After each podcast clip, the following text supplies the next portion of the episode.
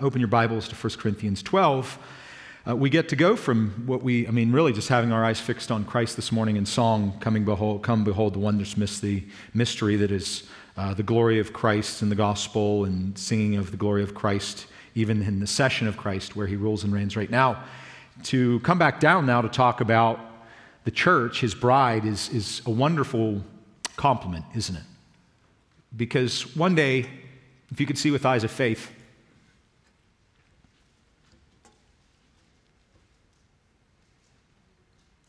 The king, in all his um, beauty and glory, will have a bride. And that'll be you. I mean, you are now. But we see through it dimly, through a veil. And we're not what we could be, both individually as a church. But one day, that same Christ who we just worshiped in all his glory, that is unmatched in his perfect holiness, he's preparing you and me and all those who come by faith to Christ to be with him. There's nothing greater than that. That the king in all his beauty and glory and worthiness and holiness will have a bride. Revelation 21 and 22 tells us. And it's us. It's unmatched. And so when we study the, the gifts in 1 Corinthians 12, um, It's just not, and this is Paul's point. Like, if we just let these things terminate on us, how fickle if we make it about us. If we, if we study spiritual gifts and, and make it about what I have, and then how that bumps up against what this person has. What? As if it's about us? I mean, that's what he's trying to point out to these believers in Corinth. You guys have just taken this thing that's supposed to prepare you to be this um, glorious bride and make you useful to reach the world with the gospel. And you're perverting it by making it about you and how lovely you look individually and how important you are. What a waste. But if you can get a, catch a glimpse of what this is about, what this is all for, this is all this is all from the Spirit and it's all to the Lord and it's all by the power of God, then it totally takes what is in our fleshliness, and Corinth was doing this. He even calls them fleshly in chapter 3. You guys just, I'm speaking to you like you're just men of the flesh, and you're not. You're people of the Spirit. But you're terminating it down here as if, like, look what I've got, look what they've got. Wham.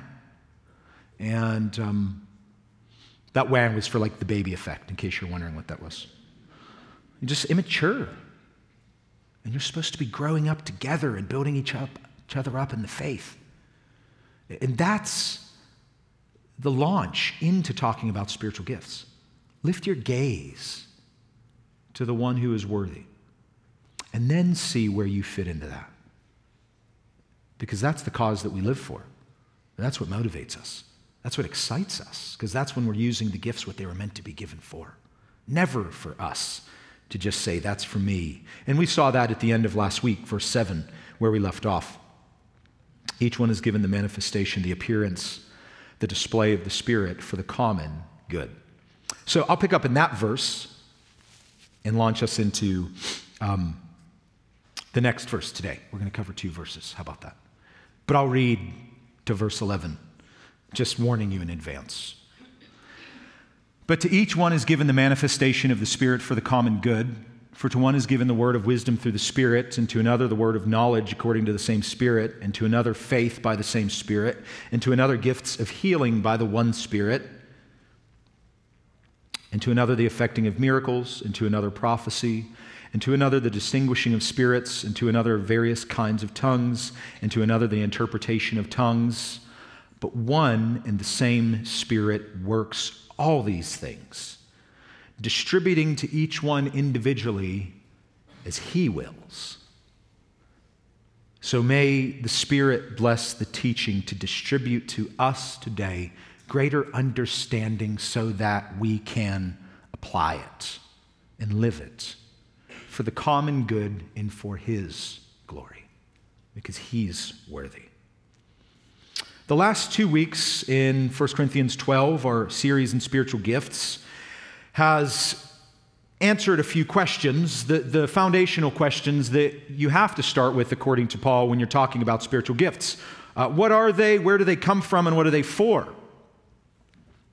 Those three questions really had to be answered before you can get into the uh, discussion of how am I supposed to use them and what are they like.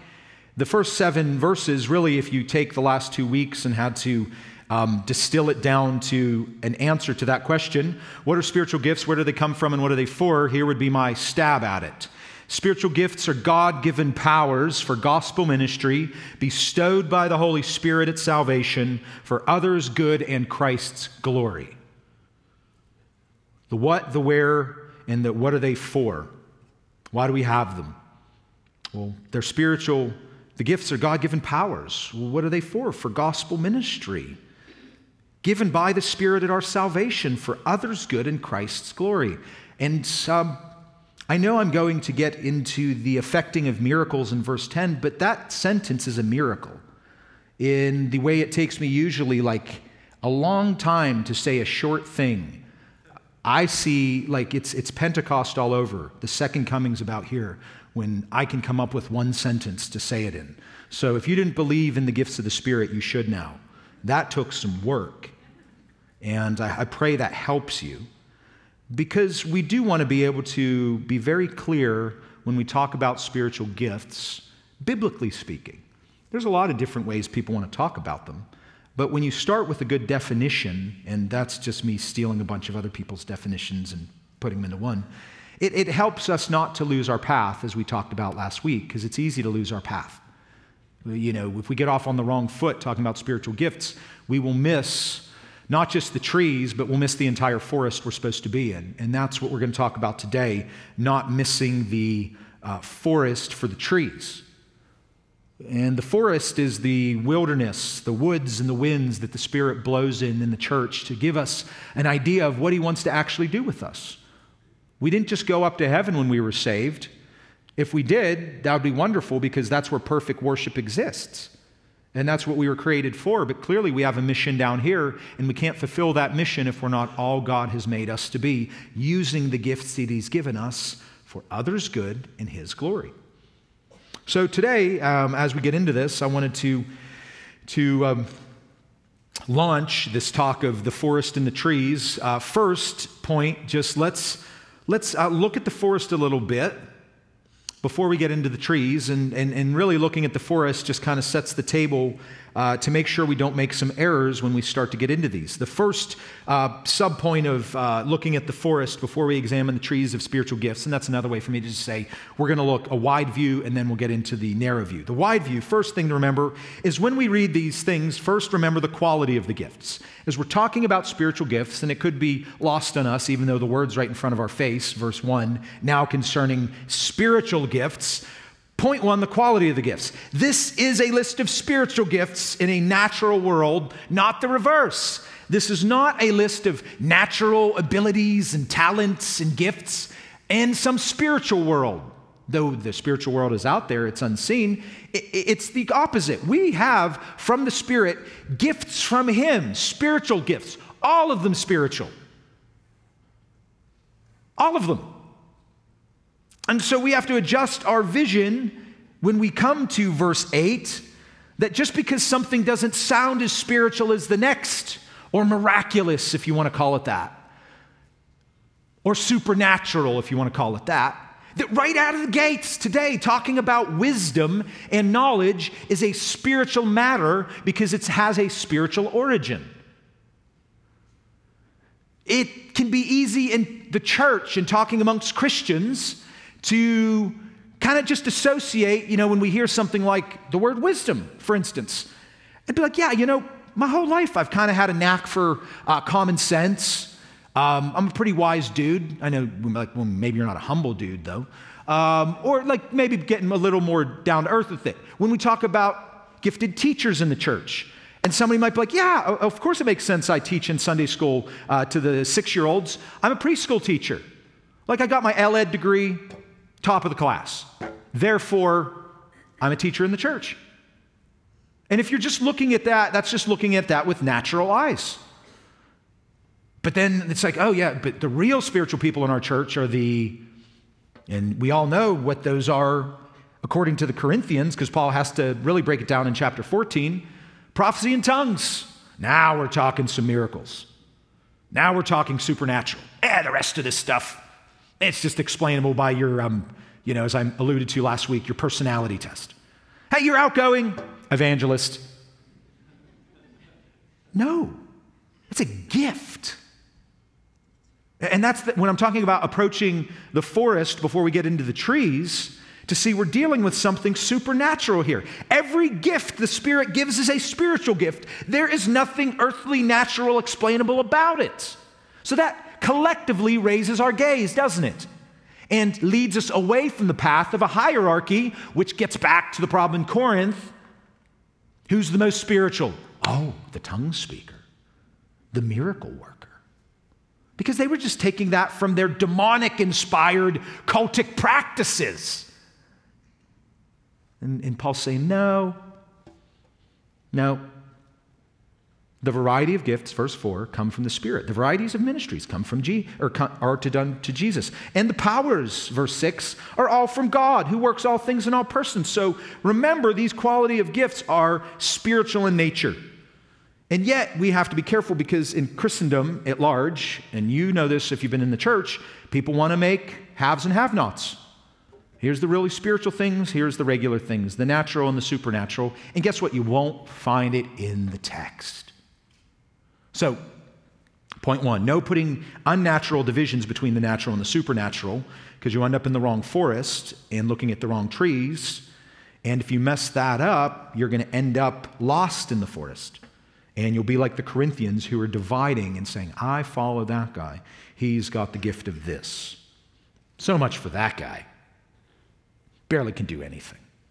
So, point number one quality of the gifts, everything you read in the list of spiritual gifts is, get this, spiritual. It's profound stuff, I know.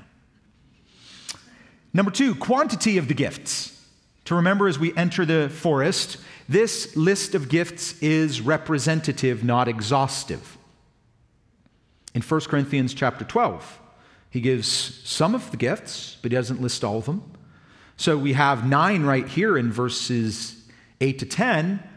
And then if you just turn your page in the Bible, or if it's the same page, look at verse 28. Then he starts adding in there's healing or helps, gifts of administrations. He didn't mention those here. And then you look at the entire New Testament, and anywhere where spiritual gifts are being talked about, you, you see there's some different ones. You can count it up, there's 30 listed there. And then uh, like when you play Boggle and you're like, all right, who had the word cat besides me? And you know, cross it off. So there are some ones that are repeated. And if you take those down, it goes down from 30 to 20. And then, even within the 20, if you notice, there's gifts and then there's names of gifted people. So, what we learn from this is we can't try to say, well, this is it.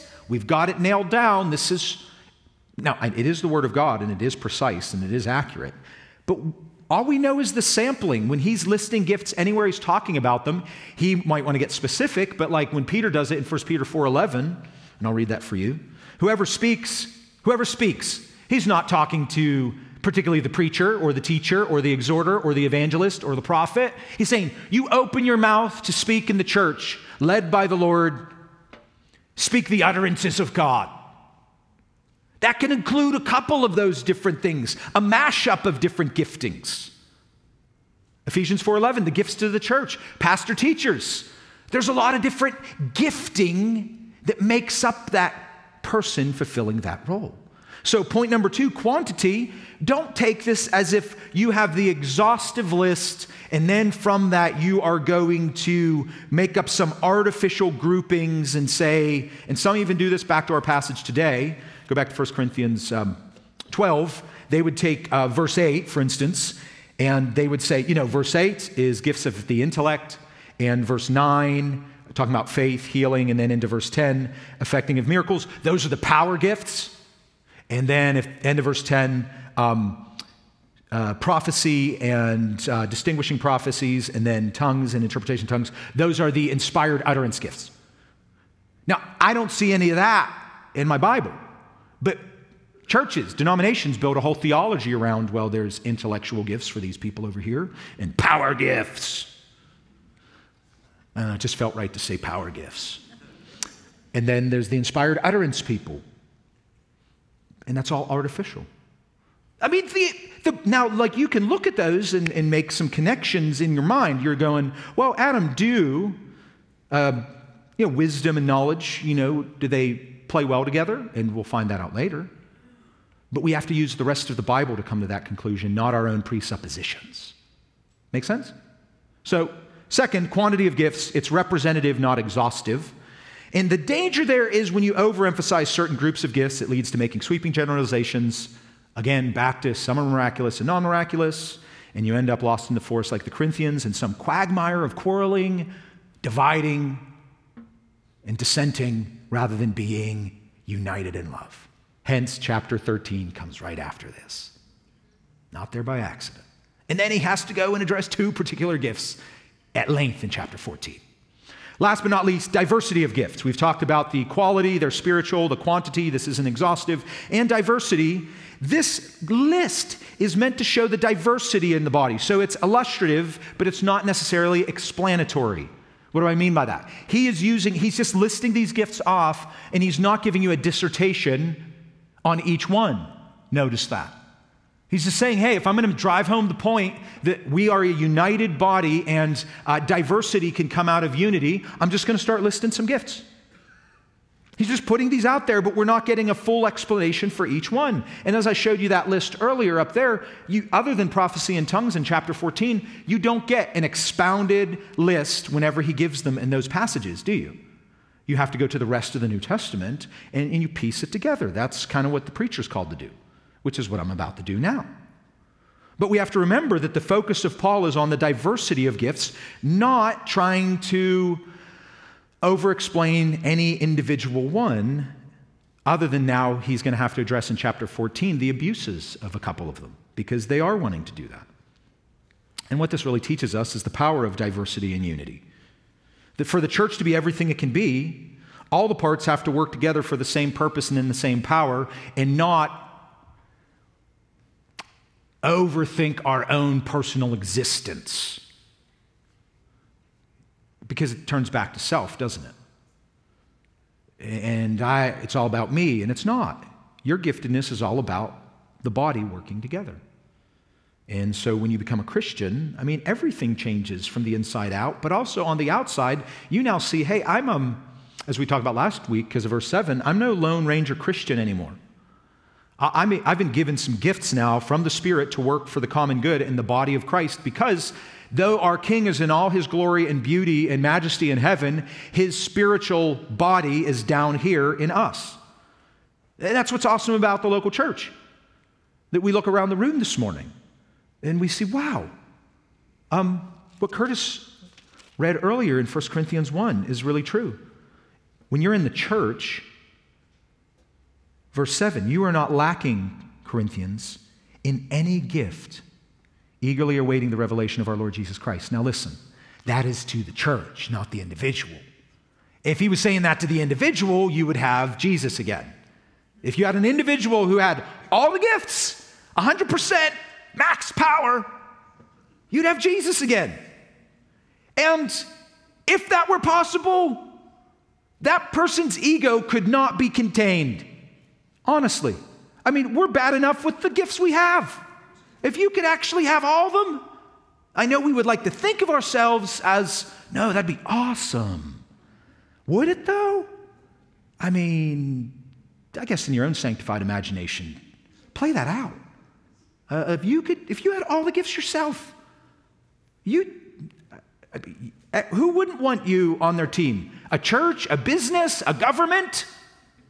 You could do it all. But what does he say to the church? Church, you're not lacking in any gift as you await the return of Jesus. As a body, collectively, you have all the gifts.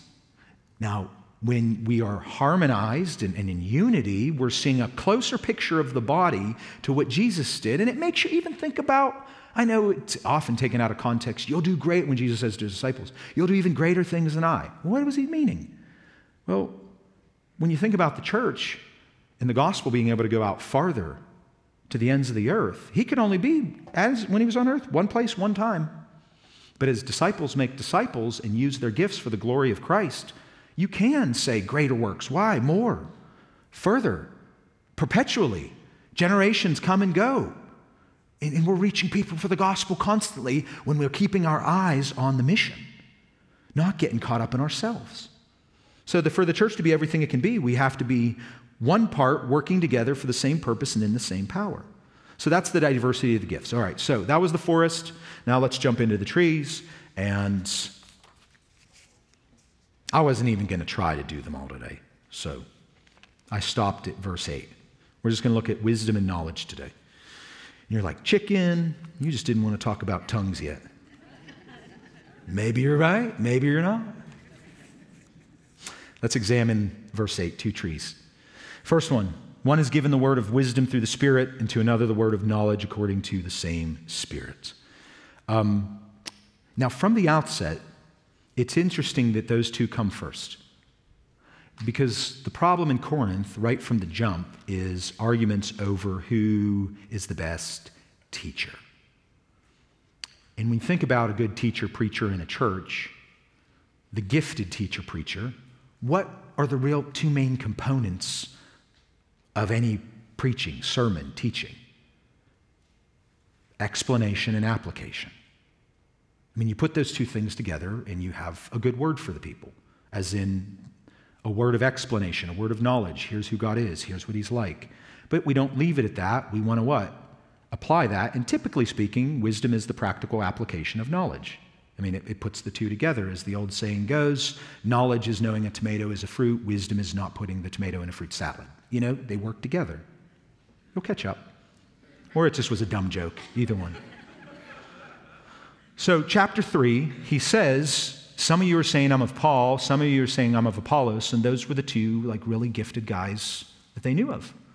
Uh, so they're saying, who's the most popular preacher? Well, who's got the best gifts? Well, I kind of like Paul's style, you know. You know, he was um, a, a, former Jew, so he really takes us into the deep Old Testament, Old Testament context, and you know. But you know, I like Apollos. You know, he's a converted Greek, and man, he just is powerful. He's kind of like a uh, converted Demosthenes, man. He just is the speaker. You can see it happening. I mean, we do it today. And I got my favorites. And it most likely has to do with probably the way I'm gifted. I mean, if I'm just being honest about it. You know, it's no secret if you're putting me on the scale of, you know, does Adam explain a lot or does he help us apply a lot? I explain you to death. You know, I'm preaching husbands, love your wives. All right, guys, let's go back to uh, Leviticus and talk about the idea of love when it comes to. And you're like, just Tell me how many nights a week I need to bring her flowers. And I'd have no, I couldn't even answer you that question. I got zero application there. But if you understand what love is according to the Bible, you know, see how they play together? So this is what's happening in Corinth. I'm not saying it's exactly that, but people are picking favorites over teachers. So now jump back to verse 8. Interesting, the first two things he's going to talk about are wisdom and knowledge. He's going to as they say, and Curtis, I think, said about flowers this weekend, nip it in the bud. As in, let's get at it. You guys are arguing back to chapter three. Who's the best teacher? Getting on teams like you would with Plato versus Aristotle or whatever. Who's your favorite philosopher? Let me explain where any gifted teacher gets their material. Right there in verse 8. They've been gifted a word of wisdom through the Spirit, and to another the word of knowledge according to the same Spirit. I mean, he's being particular with his language there, isn't he? He has been given a word of wisdom through the Spirit. And so some people are out there just saying, yeah, see, you know, when people are giving us that real practical stuff and making it known to us, that's full of the Spirit. But those boring, dry academics, oh, interesting. A word of knowledge according to the same Spirit. Hmm. It's a both and, it's not an either or. And when you talk about giftedness in the church, it's on a spectrum. I mean, the real reason there's a diversity of preaching styles is not really explained away by what seminary did they go to. It's really explained away by the Spirit, because He's the one that gives the gifts. I mean, the seminary can give you the tools, but the Spirit's the one that gives you the power. I mean, He's the one that carries you. He's the one that fills you. Now, this, again, he's not even mentioning teacher, preacher, evangelist. He's just saying, hey, if we're going to talk about spiritual gifts, let's talk about the gift of wisdom from the Spirit and the word of knowledge. So let's talk about those two trees in particular. I just wanted to kind of set the, the context for why he probably brings those up from the start, because that's one of the big issues that Corinth has picking favorites. So, word of wisdom, uh, we can from just the most generic view of that word wisdom know that, well, that, yeah, like book of Proverbs, wisdom is, is about what Solomon would say the fear of the Lord is the beginning of the wisdom. But here's the thing Paul's writing this to a church in Corinth, Solomon isn't. So we have to ask when Paul's saying somebody's given the word of wisdom through the Spirit, is that an issue here in Corinth? And if it is, maybe we would find it earlier in the book. So let's go back to the beginning. And lo and behold, in chapter 1, he starts talking about wisdom and foolishness to these people. He goes back to the gospel to talk about the word of wisdom. Look at verse 20. Where's the wise man? Where's the scribe? Where's the debater of this age? He's talking about a particular people that what? They get caught up in following a wise man, a philosopher, a scribe, the genius that writes it all down, records it, the debater, the orator, the guy that's going to stand up and do the, you know, ancient philosophical rap battle. They used to be cool. That's what he's having to address these people right out of the gate. And this is a gospel issue. This isn't just like uh, talking about you know your Sunday school teachers in the church. He's saying, hey, listen, when you came to Christ, um, you didn't get in by your own wisdom. This word of wisdom through the Spirit, if it's been gifted in the church, it goes back to the door of the gospel. It goes through the cross. And the cross was not a message of wisdom to the world, no matter how smart you thought you were, so you could take your SAT score and chuck it. And I'm glad that's the truth, speaking from experience. Your IQ, the letters before or after your name, aren't the explanation why you came into the kingdom of God verse 21 is. For since in the wisdom of God, the world through its wisdom did not know God. There it is right there. When we start talking about wisdom and, and how we understand and believe and see a foolish message and say, I need that, I want that, that's my only ticket, the world is looking and going, wait, how does that work? You, and think about back in the time of Paul. I mean, we are back there for the gods to die for man, that was not part of their religion class. Men died for the gods. And if you kept them happy, they kept you alive. But here's this faith where God comes to earth, and in order to give you true happiness, not his own, your true happiness, he dies for you. How foolish of a message would that have been to these people? And how foolish of a message is that to people today? Because there's no pick yourself up, pull yourself up by your own bootstraps, think your way to God. He's saying, look, the entry point into a faith or a relationship with God by faith is a foolish message. Look at verse 22. Jews asked for signs. They wanted something that was be big and spectacular. The Greeks, they wanted wisdom. You know, um, come up with higher understanding. Think your way to the Almighty. And he says, what did we preach? Christ, the Messiah, crucified. And that's a stumbling block to the proud person who wants to earn their way. And it's just a foolish, weak, forget about it message to a smart guy. But to those who are the called, Christ is the power of God because he, you needed his resurrection power to give you new life. And he is the wisdom of God. You weren't going to figure that out on your own. So back to chapter 12, we can't read to one is given the word of wisdom through the Spirit and just immediately talk, jump into debates over who's got the gifts of teaching and all that. We have to say we all have to first come in through understanding uh, we all came in the same way.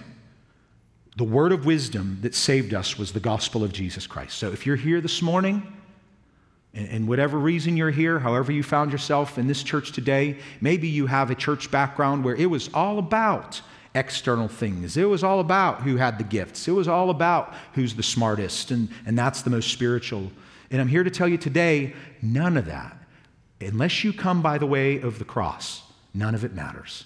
You cannot think your way, rationalize your way, get your way to God through your own thinking. In fact, that'll take you further away. You come through a foolish message from the beginning Christ and Him crucified. And He has to open your eyes this morning to see Him. And He has to work on your heart for you to believe Him. Even if intellectually you're, you're moving closer, and, I, and that can happen. Um, people share their testimony and say sometimes it was a period of time that I was this far away from God, but then little by little, more of who God is and what He was like was, was revealed to me. But I'm telling you now that that's not you doing that for yourself. And He could be doing that for you right now uh, that you're here again. Why are you here when you really are like not interested in this Christianity thing, but there's something still pricking at your conscience and drawing you to come back to church and you listened to a sermon last week? Who knows what it is? That could be God drawing you to Himself, and the Holy Spirit has to enlighten the eyes of your heart to see Christ in His glory and see yourself in your sin, and that you would get on your face and cry out for mercy. God, be merciful to me, the sinner. That's how you come. How foolish and how weak. But yet, once you've come, you look back and say, well, yeah, that's because I had such a wise God and a strong Savior, because I couldn't do it for myself. And he calls out to you this morning and says, lay down your pride, lay down that intellect, lay down whatever it is you think you bring to the table. You only come through me. Jesus Christ, the Son of God, and Him crucified buried, raised again for your sins. Do you believe that message from the heart? That's the message of salvation.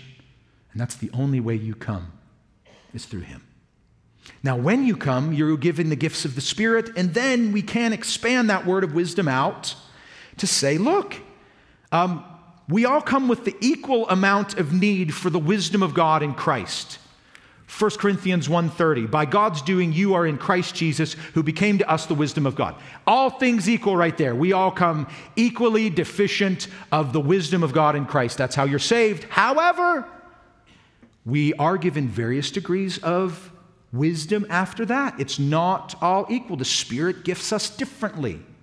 And you get that. Like we're talking now for when you're around other Christians, there are some that they can't hide their wisdom because wisdom can't be hidden. It's a practical expression of your godliness. When, when you have the truth in you, wisdom applies it and walks it out. Ephesians 4. So he could say, Christian, walk in wisdom.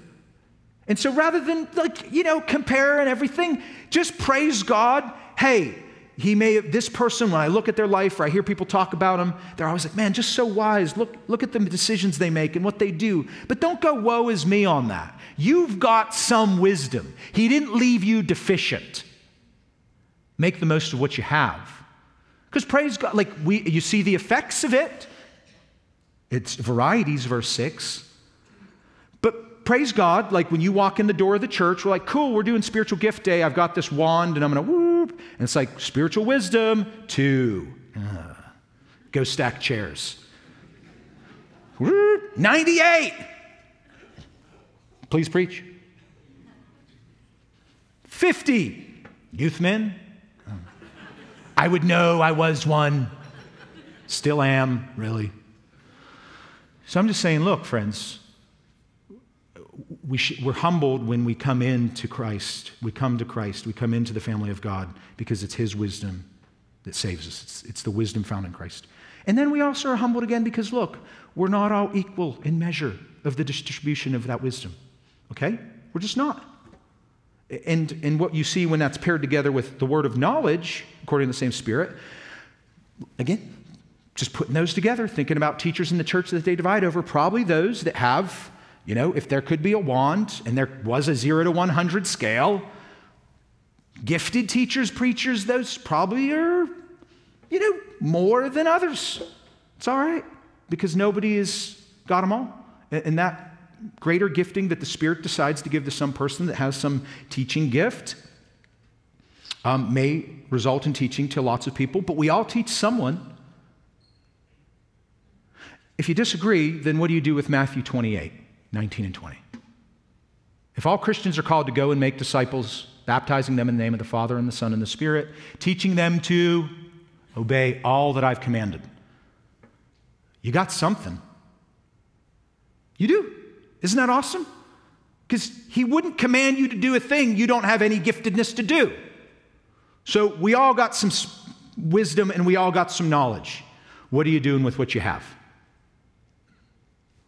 Are you discipling someone? Because you're called to make a disciple by Jesus himself, and you've now been given the Spirit to gift you, just varying degrees. Okay, so that's enough on the wisdom side. Now let's see knowledge. Where, where does that fit in? Well, similar to wisdom, at first glance, we could see the word knowledge, and we could think of kind of the general definition it's information, it's comprehension, it's understanding. And, and typically speaking, knowledge, whether in a you know, Merriam-Webster dictionary or in a Bible dictionary, is just gonna, it's not gonna talk about the application of anything. It's knowledge, it's understanding, it's comprehension. It doesn't put feet on and walk out the door. It's up here. And interestingly enough, what Curtis read this morning, what I alluded to already, that too starts at your salvation. So we all come in equally in need of the knowledge of God through Jesus Christ. Look at 1 Corinthians 1. Verse 4 I thank my God always concerning you for the grace of God which was given you in Christ Jesus, that in everything you were enriched in him, in all speech and all knowledge. So we all come in the same way. Just like needing the wisdom of God in Christ, we need the knowledge of God through Christ. Everything's equal there. We good with that? So we're not sitting around, if we're in Christ, saying, you know, he gave this person more wisdom to. F-. No, we, we all were given it entirely. It's 100%. We needed 100% of the wisdom of God in Christ and 100% of the knowledge of God in Christ. We needed to know who he is and what he did Jesus Christ, the Son of God, the Son of Man, the Messiah, all of it, all of it had to be given to us as a grace gift for us to then, through the Spirit's work, no one can say Jesus is Lord except by the Spirit, appropriate it in faith. Our, our minds agreed, our wills were given over, and even affections. A man who sees a treasure in the field goes and sells everything has in the joy of finding that treasure. Jesus is speaking about finding him, the kingdom of God. So we respond in our minds, we believe it. In our, our wills, we, we, we, we want to trust in Christ. And even in our heart affection, we now can love God with our heart, soul, mind, and strength in a way we couldn't before. So we all come in needing his wisdom and his knowledge. However, like I just mentioned with wisdom, then there are varying amounts of the knowledge we have after that. All equal coming in, not all equal going out. But praise God that again, we're not, we don't have any way to measure that other than the effects that we see when we're serving. Hence, last week, go catch that, or I'll just give you the summation of it. If you don't know how much knowledge or wisdom you have, just start serving. Just start serving. You'll find out pretty quick. And I'm positive, children's ministry plug, every one of you in here over the age of 18 in Christ who passes our background check can teach the kiddos. And it's spiritual. It's just as spiritual as this apples to apples. Bigger apples, smaller apples, but it's apples to apples. So go do it. I'm sure all of you could. You may think, no, I can never do it. Have you ever tried? Have you ever tried? You may say, I can, I can stand up in front of anyone, my own kid. No, if you have the Spirit's gifting, it has nothing to do with anything you've tried before in the world and maybe failed at. Because it's not explained away by the natural things, it's spiritual. And you may not know what gifting you have. And on the other hand, if you're you come to Christ and you could be some uh, professor over at Lenoir-Rhyne in the um, physics department. And man, you could be just Mensa. And if you're not gifted by the Spirit in wisdom and knowledge, I mean, you can make a disciple. You might be able to start there. But you stand up in front of a group and just, I, I can't do this. And not over fear or anything, it's just, just not gifted. Maybe that uh, physics degree actually works against you because you take simple things and just make them really way too complex. I'm just saying. All of this is hopeful. Because if we're going to make disciples and teach them to observe and obey all that Jesus gave us, we got to have something, and we all have something. That's how gracious of a God He is. If that's our mission, to go out and make disciples, one person at a time or 300, He's going to equip us to do it. Amen?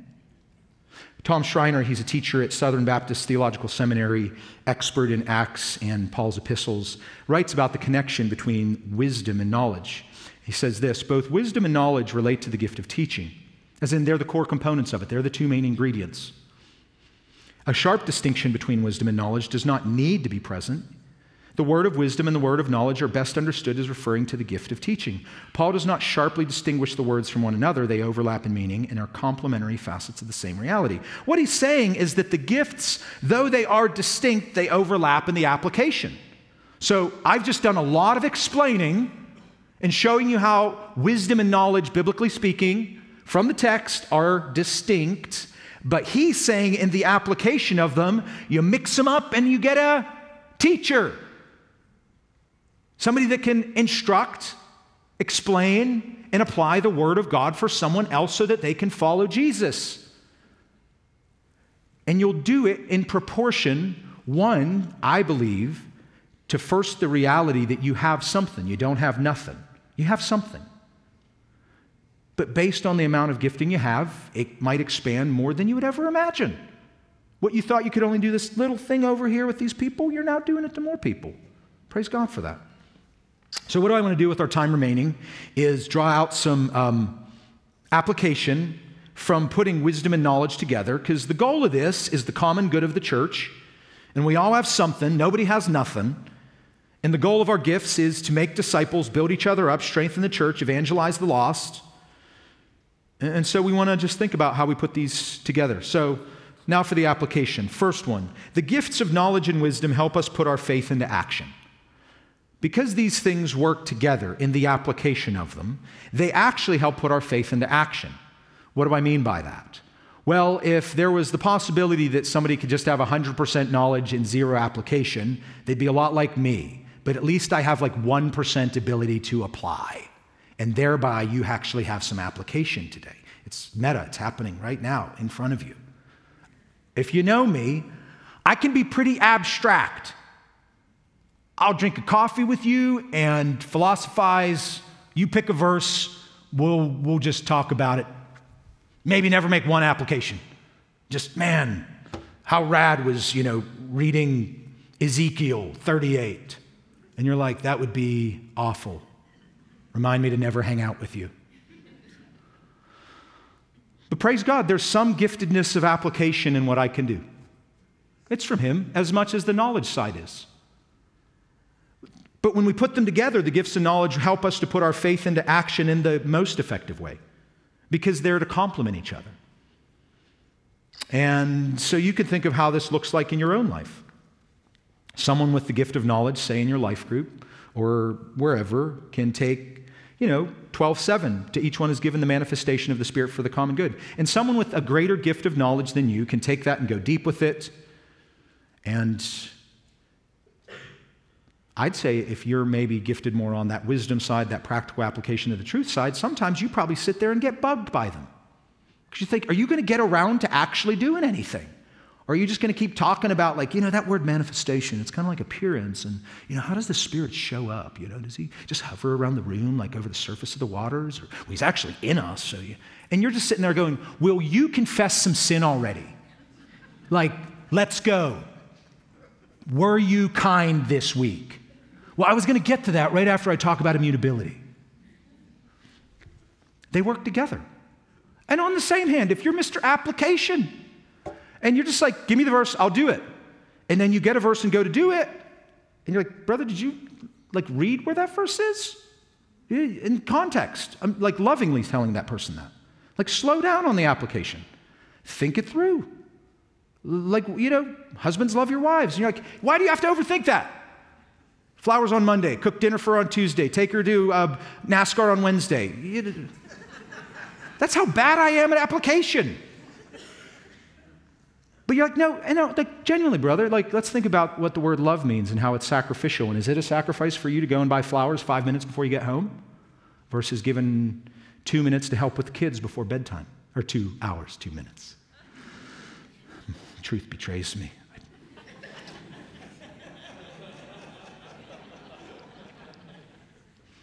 But I'm just saying, it's, it's, it's both and. It's knowledge and wisdom. And here's the cool part about being in the body of Christ we help each other in it so we can maximize it.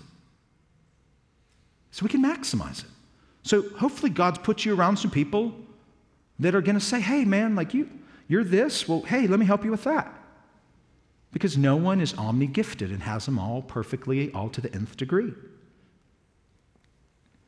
So that's the first one. The gifts of knowledge and wisdom help us put our faith into action, which is the end game of both.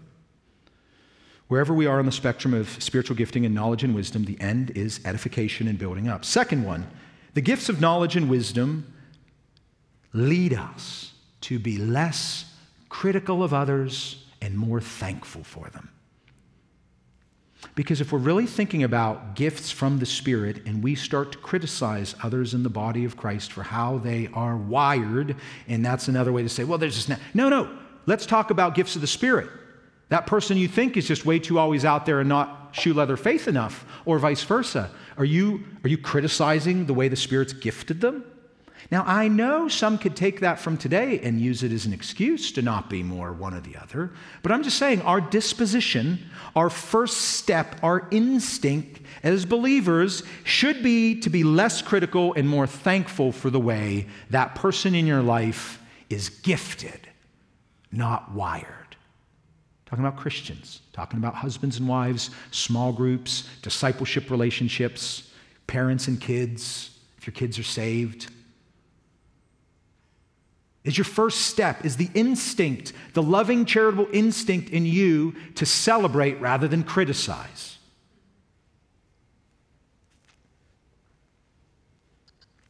Parents, when you think about practical application of this, family Bible time, you know, where you gather the kids in the evening, maybe you do it in the morning, and you say, hey, we're going to have some Bible time. And maybe between you and your spouse, um, one of you is better at explaining than the other. Praise God for that, rather than lament that the, the explainer isn't as good as thinking how, you know, how should your five year old apply this text? Well, as you and your teammate work together, figure that out, rather than kind of sit in judgment and be frustrated all the time. And, talk it out. Now, there could be the case God put two people together that they're both just all out, you know, it's all abstract and, um, you know, you need to consult some people in, in the church, like, hey, how do I make things more practical for my kids? Or if you're both just super practical, but you're sometimes wondering, hey, are we really um, getting across some concepts of the character and attributes of God to our kids? Work together on it. Your first instinct should be to celebrate the gifts you have, not be critical of what you don't. And you can, I mean, you could take that and you can apply it in a hundred different ways in relationships in your life. The, the principle is what we see in 1 Corinthians 13 is love undergirding all of these relationships and the way that we are one in Christ together. Is, is your love patient to that person that's different than you? Is your love kind to them? Is it not jealous? How about that one? You know, you can actually start to get jealous, envious of somebody that has a gift that you don't have. Right? He's more, I mean, this weekend, if you were here for the speaker, Jim, most practical sermons you could hear.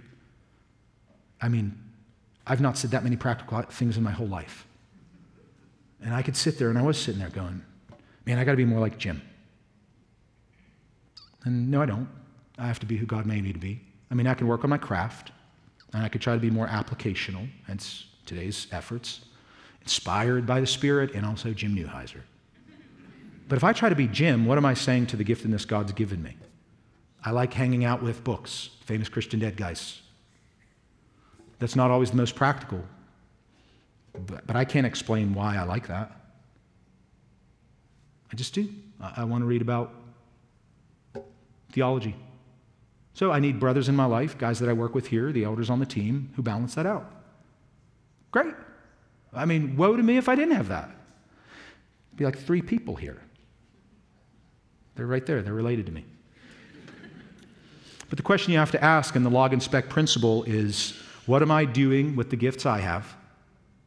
So when you think about spirit of wisdom and the spirit of knowledge, before you go around looking at other people and criticizing that, just think about your own life. How are you gifted? Really think about that this week, especially in, as it relates to relationships with others. And even, even, you know, work back from preachers you might like. And take it away from like, I'm of Paul and I'm of Apollos, and actually think on the spiritual level. Why is it that I gravitate towards John MacArthur? Well, he explains it so very well. I like explanations. You know, one of the crazy things, I was listening to a sermon of his from 1976 last week when he was probably my age, and he was preaching this text, and he goes, I'm not gifted in knowledge. And I like fell out of my chair. You're not gifted in knowledge? What do you, what are you doing right now? Which is interesting to me to think about his perception of his own teaching now 45 years ago or whatever it is. Can't do math. That maybe he did back then think, oh man, I'm way too practical. I've, you know, or, you know, here's the cool thing we can grow over time. And it's some of that is our own effort. If you find yourself, hey, the knowledge, the reading theology, all that doesn't come natural. Have you ever pushed yourself? Or do you just excuse it away? I'm an application guy. Who knows what God could do with it? On the other side, I'm just, I like my thick books. You know, somebody else could think about how to apply it. No, I can, I can work on that. And he works in, I work out. I can't explain how maybe the Spirit could change somebody over the years. Uh, you're an encouraging congregation to me in that, uh, in, a, in a very gracious way, I get emails like, you know, Adam, I'm just understanding you a lot more than I used to. I'm thinking, praise God. It could be pretty much out there a lot of the times, but you haven't left and you're hanging in there, so thank you. Because this has to do with gifting more than anything else. This has to do with how God has placed each member in the body to be built up and strengthened by one another. And when that first instinct is to look at each other and be encouraging and, and look for the good rather than to be critical and lament what we don't have, and the grass was always greener on the other side. So look at your own giftedness and then also look around and ask, you know, how's my attitude to others who are different than me?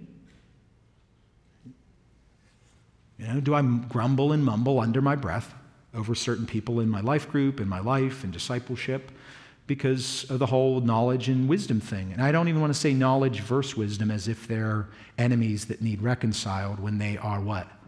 They're friends and they work together. And they work together best when we honor them as such in the church. When we don't pick and choose, and then when that happens, we become 1 Corinthians 3 we divide, we devour, we bite, we bail. We find a new church that we think is the perfect place with the goat preacher until he's not. And then we miss out on the life in the body that we had before because we thought we weren't getting fed there. I mean, if somebody's, I'm not, this isn't self defense for me. I'm just thinking, you might be from another church here today. Maybe you came for the conference.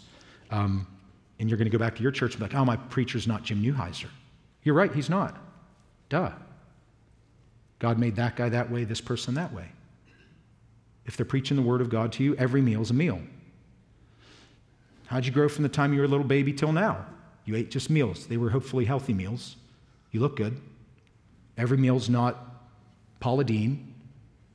Now, some people who grew up in you know certain churches with maybe more well-known and widely gifted preachers got Paula Deen sermons every Sunday. Awesome. Praise God for that.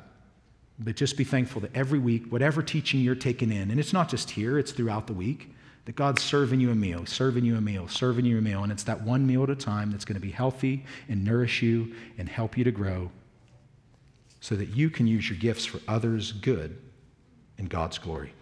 Let's pray. Father, we thank you that you have gifted us in your spirit far more than we deserve. And that's how we see that grace that leads us to gratitude. That when we really can look at our lives collectively um, and see how you have put people in our lives, you've put parents, you've put siblings, you've put pastors, you've put disciplers. We're just, we're, We're the representation of all of those different people that use their gifts for our good. And when we recognize that, then we want to turn around and do the same for others. So help us to do that today, Spirit. Help us to take this and, and meditate on the truth of it and then be willing to examine our hearts for the application of it so that we, we would be the church that you've always wanted the church to be at large, even this church at Corinth. Uh, Paul wrote this letter to correct the things that needed it so that they could be all that you designed them to be Christ's body on earth, serving Him, serving the world, reaching the lost. And that's, that's our heart cry in this series. All the gifts are yours, and you've given them to us. May we be good stewards of them. Convict us where we might be holding back serving for whatever reason we might be. But that we really would, with joy in our hearts, just be moved to, to use our lives to spend and be spent for others' good. Because we love you and we love them. And you've loved us in Christ. We praise you and thank you for him this morning. We pray in his name. Amen.